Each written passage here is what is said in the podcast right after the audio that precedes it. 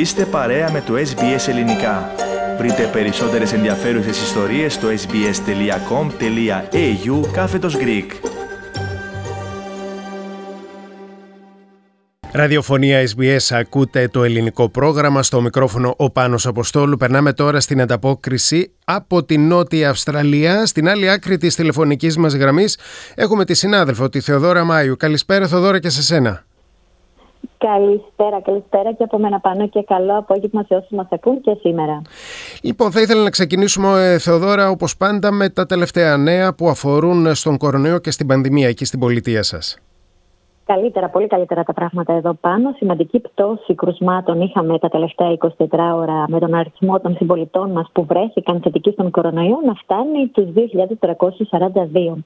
Την ίδια στιγμή, σύμφωνα με την τελευταία επίσημη ανακοίνωση της Υγειονομικής Υπηρεσίας της Νότιας Αυστραλίας, το τελευταίο 24 ώρα μία γυναίκα έχασε τη μάχη με τον κορονοϊό. Εντύπωση όμως προκαλεί το γεγονός πως το θύμα ήταν μόλις 20 ετών. Ακόμη ένας άντρα περίπου 90 ετών έχασε τη ζωή του από κορονοϊό μέσα στο τελευταίο 24ωρο. Δεν έχουν όμως τελευταίες πληροφορίες για σήμερα το απόγευμα. Αυτή τη στιγμή 235 άτομα νοσηλεύονται στο νοσοκομείο. Ε, πέντε εξ αυτών νοσηλεύονται στην εντατική μονάδα. Οι υπόλοιποι είναι εκτός κινδύνου. Από τους συμπολίτες μας που βρίσκονται στο νοσοκομείο, 132 είναι πλήρως εμβολιασμένοι. 81 εξ αυτών είναι ή ανεμβολίαστοι ή μερικώς εμβολιασμένοι, ενώ για τους υπόλοιπους 22 δεν γνωρίζουμε αν έχουν ολοκληρώσει τον κύκλο και των τριών εμβολιασμών. Από την αρχή της πανδημίας μέχρι σήμερα έχουν, να πούμε για την ιστορία, καταγραφεί εδώ στην Νότια Αυστραλία 542.157 κρούσματα, ενώ ο συνολικός αριθμός νεκρών από κορονοϊό από τις αρχές της πανδημίας ανέρχεται πλέον στους 465 αρκετά μικρός ο αριθμός, αν συγκριθεί με τους υπόλοιπους θανάτους ε, στην υπόλοιπη χώρα και φυσικά σε ολόκληρο τον πλανήτη.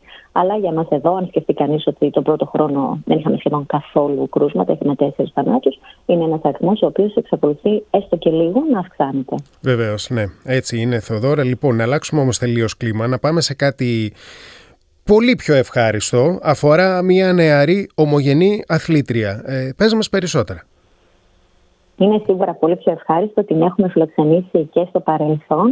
Η, παρή, η λοιπόν μας έκανε για μία ακόμη φορά η νεαρή ομογενή Θεοδόρα Κασιμίδου, η οποία πριν από λίγες ημέρες ανέβηκε στο ψηλότερο βάθρο αφού κατάφερε να κερδίσει στους εθνικούς νεανικούς αγώνες γυναικών, αγώνες αναρρίχησης που έλαβαν χώρα στο Σίδνεϊ το περασμένο Σαββατοκύριακο. Η 18χρονη σήμερα αθλήτρια γεννήθηκε και μεγάλωσε στην Ελλάδα.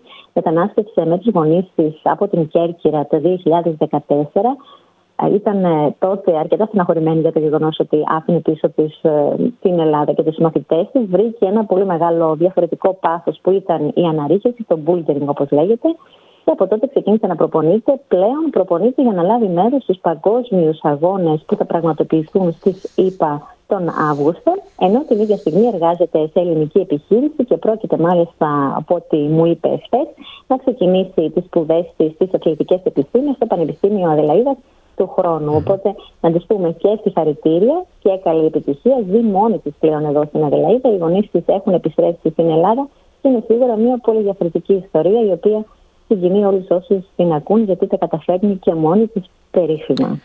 Και συγκίνηση και περηφάνεια μας ε, δημιουργεί η ιστορία της αυτή και μπράβο της. Καλή δύναμη να έχει το κορίτσι. Λοιπόν, να περάσουμε τώρα στην ελληνική Ορθόδοξη κοινότητα της Νέας, ε, ε, της Νότιας Αυστραλίας, Θεοδωρά, και δύο ανακοινώσεις για εκδηλώσεις που πρόκειται να γίνουν σε λίγες ημέρες. Να ξεκινήσουμε λοιπόν με τα τραπέζια της αγάπης, τα οποία πλέον η ΟΚΝΑ έχει μετονομάσει σε γεύματα της Φιλοκτόχου. Ένα τελευταίο έχουμε την 3η 14 Ιουνίου, σύμφωνα πάντα με την επίσημη ανακοίνωση της ΟΚΝΑ, δεν έχει ακυρωθεί μέχρι στιγμής θα γίνει στο ναό της κοινότητας στην περιοχή του Θέμπαρτον. Να ενημερώσουμε τους ακροατές μας πως το πρόγραμμα πραγματοποιείται από την Ελληνική Ορθόδοξη Κοινότητα Νότια Αυστραλία σε συνεργασία πάντα με τις φιλόπτωχε αδελφότητε των ναών που διατηρούν εδώ στην Δελαίδα. Ξεκινούν στις 10 το πρωί, ολοκληρώνονται στη 1 το μεσημέρι και για περισσότερες πληροφορίες οι ενδιαφερομένοι μπορούν πάντα να επικοινωνούν ε, με την γραμματεία της ΕΟΚΝΑ.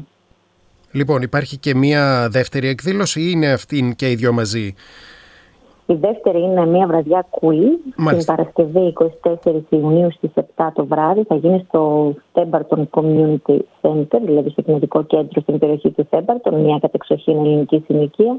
Η είσοδος εκεί δεν είναι ελεύθερη όπως το τραπέζι της αγάπης, είναι 10 δολάρια. Τα έσοδα για την, από την βραδιά του Κουί θα διατεθούν για τις ανάγκες των ελληνικών σχολείων που ανήκουν στην ελληνική Ορθόδοξη κοινότητα Νότιας Αυστραλίας και πάλι φυσικά δεν μπορούμε να δώσουμε περισσότερες mm-hmm. λεπτομέρειες. Όσοι ενδιαφερόμενοι θέλουν να παραβρεθούν μπορούν να επικοινωνήσουν με την γραμματεία της κοινότητας και να κλείσουν εκεί μία θέση. Είναι περιορισμένες φυσικά οι θέσεις λόγω κορονοϊού. Και υπάρχει και μία ακόμα εκδήλωση που διοργανώνει σε λίγες μέρες η Κυπριακή Κοινότητα Νότιας Αυστραλίας, στο Δωρά, έτσι; Η Κυπριακή Κοινότητα λοιπόν διοργανώνει και φέτος, όπως και κάθε χρόνο, απλά τα δύο τελευταία χρόνια λόγω κορονοϊού δεν είχε γίνει, ε, το καθιερωμένο ετήσιο διήμερο Κυπριακό Φεστιβάλ. Σύμφωνα λοιπόν με την ανακοίνωση του Προέδρου της Κυπριακής Κοινότητας, ε, του Ανδρέα Ευδοκίου, η εκδήλωση στόχο έχει να αναδείξει το παραδοσιακό στοιχείο της Κύπρου μέσα από διάφορες καλλιτεχνικές εκδηλώσεις, χορό, τραγούδι και παιχνίδια για τα παιδιά.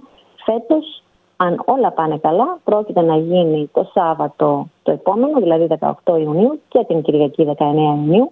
Θα ξεκινήσει και τις δύο ημέρες στις 12 το μεσημέρι, θα πάει με βέβαια μέχρι αργά το βράδυ και γίνεται πάντα στο κτίριο της Κυπριακής Κοινότητας στην περιοχή του Welland. Η είσοδος, από ό,τι ξέρω, είναι ελεύθερη και είναι ανοιχτό, ανοιχτό το μέρος για όλους. Έχει και μέσα και έξω. Οπότε όσοι επιθυμούν να παραβρεθούν, να παρακολουθήσουν τα χωρευτικά συγκροτήματα της πολιτείας, νομίζω η επίσημη έναξη θα γίνει όπως κάθε χρόνο γύρω στις 6 το Σάββατο το βράδυ, αλλά και η Κυριακή θα υπάρχει πάντα μουσική, ε, ε, ζωντανή μουσική και τοπικά συγκροτήματα καθ' όλη τη διάρκεια του διημέρου. Ωραία. Λοιπόν, Θεοδόρα, με αυτές τις πληροφορίες να ολοκληρώσουμε την ανταπόκρισή σου. Καλό σου βράδυ, τα ξαναλέμε το ερχόμενο Σάββατο. Ωστότε, τότε, καλή συνέχεια και καλό Σαββατοκυριακό σε όλους. Ήταν η Θεοδάρα Μάιου, ανταποκρίτρια του ελληνικού προγράμματος στην Αδελαίδα. Η ανταπόκρισή της θα αναρτηθεί λίγο αργότερα στην ιστοσελίδα του προγράμματός μας και βεβαίως στο...